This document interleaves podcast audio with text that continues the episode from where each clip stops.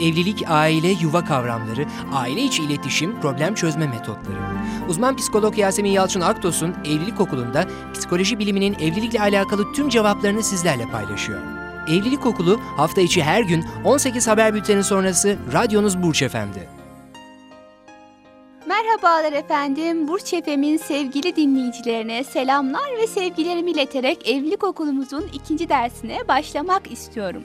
Tüm öğrencilerimiz yani dinleyicilerimiz sınıfta hazırlar mı? Öyleyse başlayalım ne dersiniz? Bugünkü konumuz eşinizi lütfen her şeye rağmen sevin demiş olacağım ben. Eşimi seviyorum zaten ben. Niye sevmeyeyim ki diye düşünebilirsiniz. Ama ben her şeye rağmen sevgiden bahsediyorum. Gerçekten eşinizi her şeye rağmen seviyor musunuz? Bazen şöyle ifadelerde duyuyor gibiyim. Ama ben eşimi sevmiyorum ki. Eşinizi neden sevmediğinizi de düşünmenizi isteyeceğim ama şimdilik bu dersteki konumuz özellikle eşinizi sevdiğinizi düşünüyorsanız ki sevmelisiniz aslında. Neden sevmeyesiniz ki? Sevmemeniz için ne gibi sebepler var ki? Ya da bu mevcut sebepler ortadan kaldırılamaz mı? Değiştirilemez mi? Dolayısıyla ben her insan sevilmeye layıktır ve bu hayat arkadaşınızsa gerçekten sevilmeye layıktır belki yaşanılan problemler biraz yıpratmış olabilir ilişkinizi ama onu sevebileceğiniz, dolu dolu sevebileceğiniz noktalar mutlaka ki vardır. Evet konumu çok dağıtmak istemiyorum. Her şeye rağmen sevmek ne demektir? Gerçekten sizler eşinizi seviyor musunuz her şeye rağmen? Şöyle bir kendinizi öz eleştiriye tabi tutun istiyorum. İsterseniz evvela her şeye rağmen sevmek nedir onu açıklayalım. İnsanın hayatında üç çeşit sevgi vardır. Bunlardan biri çünkü sevgidir. Bir diğeri ise sevgidir ve rağmen sevgidir. Çünkü sevgi bir şekilde bağlı sevgidir. Siz seversiniz ama muhatabınızın kendisini, kimliğini, özünü değil. Onun belli vasıflarından dolayı seviyorsunuzdur. Mesela ben eşimi seviyorum çünkü aileme çok iyi davranıyor.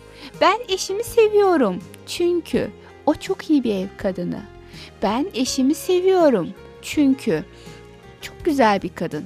Ya da ben eşimi seviyorum çünkü çok anlayışlı bir erkek gibi. Çünkü sevgi yeterli bir sevgi değildir ve bir zaman sonra tükenmeye mahkumdur. Mesela siz eşinizi anlayışlı olduğu için seviyorsunuzdur. Fakat bir gün eşiniz psikolojik sıkıntı yaşar ve anlayışlılık oranı düşer. O zaman ne olacak? Ya da siz eşinizi çok iyi bir ev kadını olduğu için seviyorsunuzdur. Ama bir gün rahatsızlanır ve ev hanımlığı rolünü ifa edemez. O zaman ne olacak? Çünkü sevgi son olmaya, son bulmaya mahkumdur. Bu nedenle tercih ettiğimiz sevgi çünkü sevgi değildir. Bir düşünelim bakalım. İse sevgi nedir? Bazı insanlar da eşlerini şartlı severler. En tehlikeli sevgi de budur ve karşı tarafı çok fazla yıpratır. Şart sunarsınız eşinize. Bunu aynen dile getirmeseniz bile ifadelerinizde, yaklaşımlarınızda bu mesaj saklıdır adeta. Mesela eğer aileme, anneme iyi davranırsan seni severim davranmazsan sevmem. Ya da eğer beni güzel karşılarsan seni severim. Ya da eğer bana seni seviyorum der önemli günlerimizi hatırlarsan seni severim. Ya da bana yardımcı olursan seni severim. Şartlı sevgi çoğu zaman aynen bu dediğim cümle kalıbı şeklinde kendini göstermez. Ama kişi tutumlarıyla bunu belli edebilir. Mesela hanımı onu güzel karşıladığı zaman olumlu cevaplar verirken hanımın uyum morali bozuk diyelim ve çok istediği gibi karşılayamadı eşini.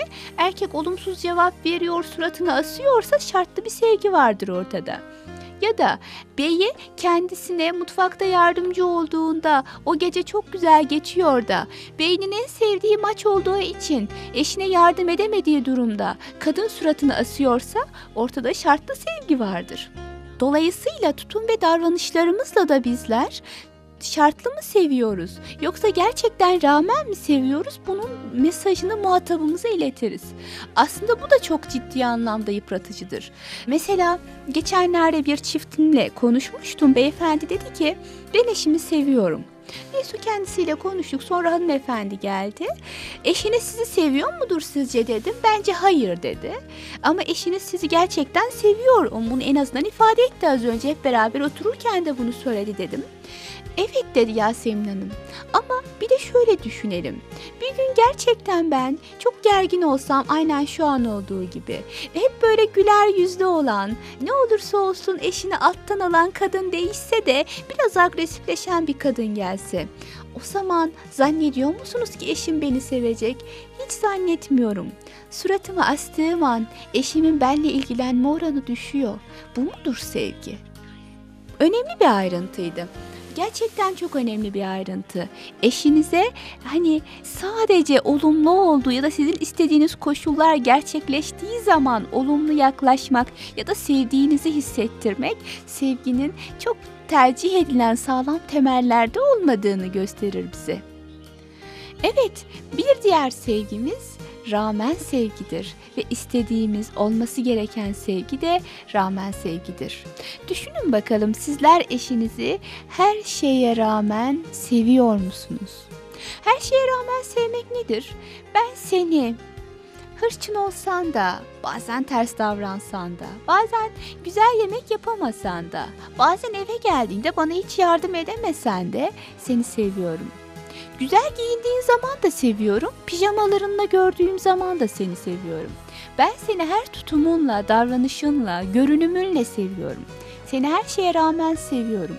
İşte evliliklerde gerçekten rağmen sevgiyi yakalayabilirsek, gerçekten eşimizi her şart ve koşulda sevebilmeyi öğrenebilirsek, o zaman evlilik o kadar kuvvetli bir biçimde kendini gösterir ki ve bu evlilikten hasıl olan çocuklar o kadar sevgi dolu ve o kadar sağlıklı olurlar ki bunu asla unutmayın.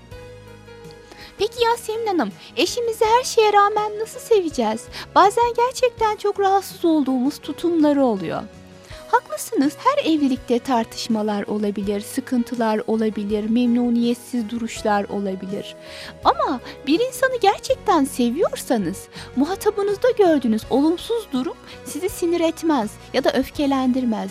Sadece karşınızdaki insanı gerçekten sevdiğiniz için ona yardımcı olmak istersiniz.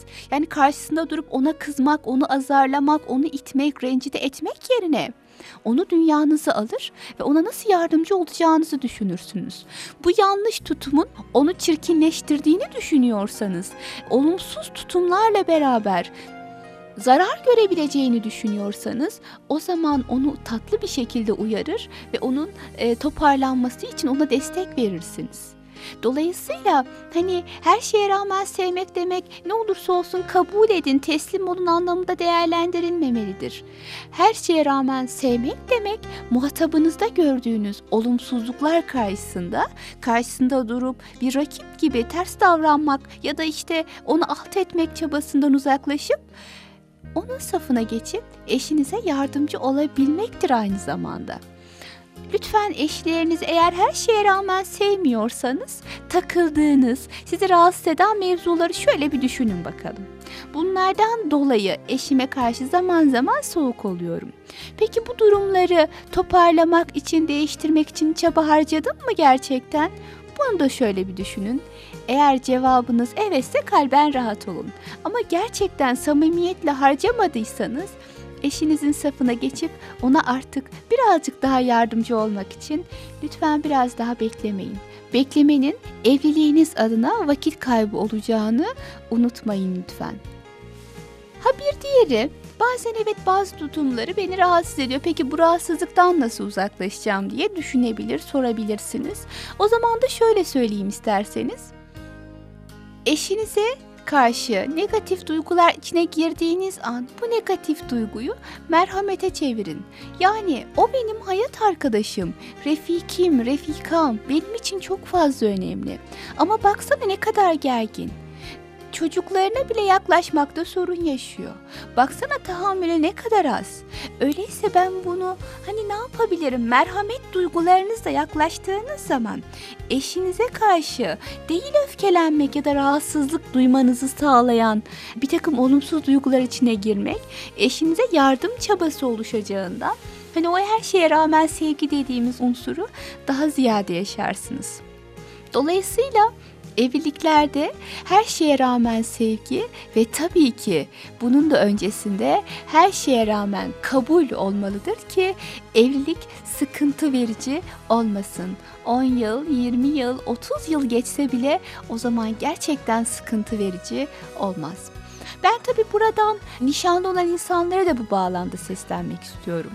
Muhatabınızda evlenmenize mani ciddi bir sorun yoksa karakteristik özellikleri sizin yapınıza çok ters düşmüyorsa lütfen onu olduğu gibi kabul edip her şeye rağmen sevebilin.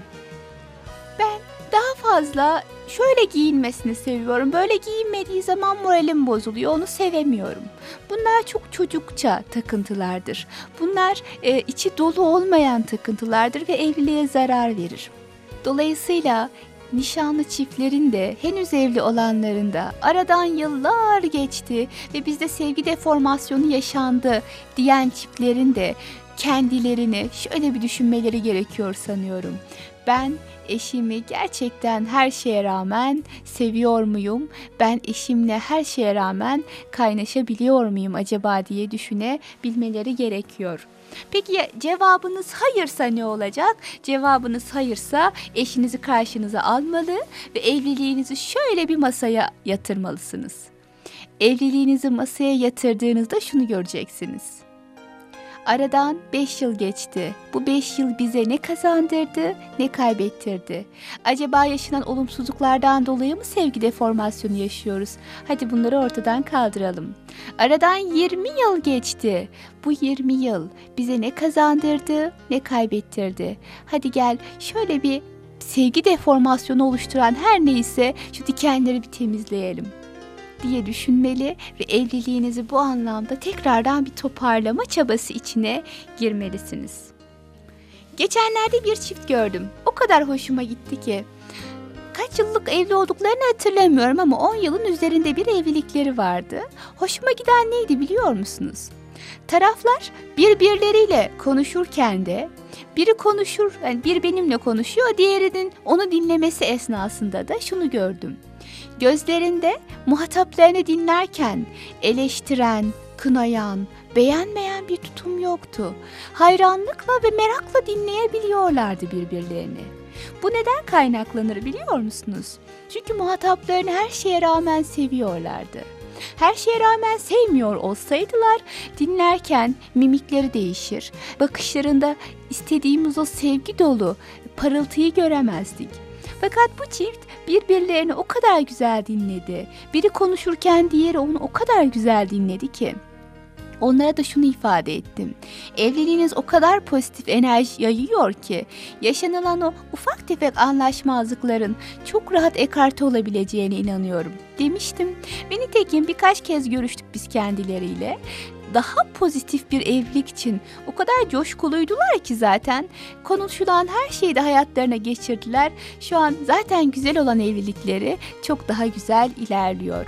Eleştiri yok, kınama yok, aşağılama yok. Her şeye rağmen sevgi olduğu için de ben daha ne yapabilirim eşim için böyle bir arayış var.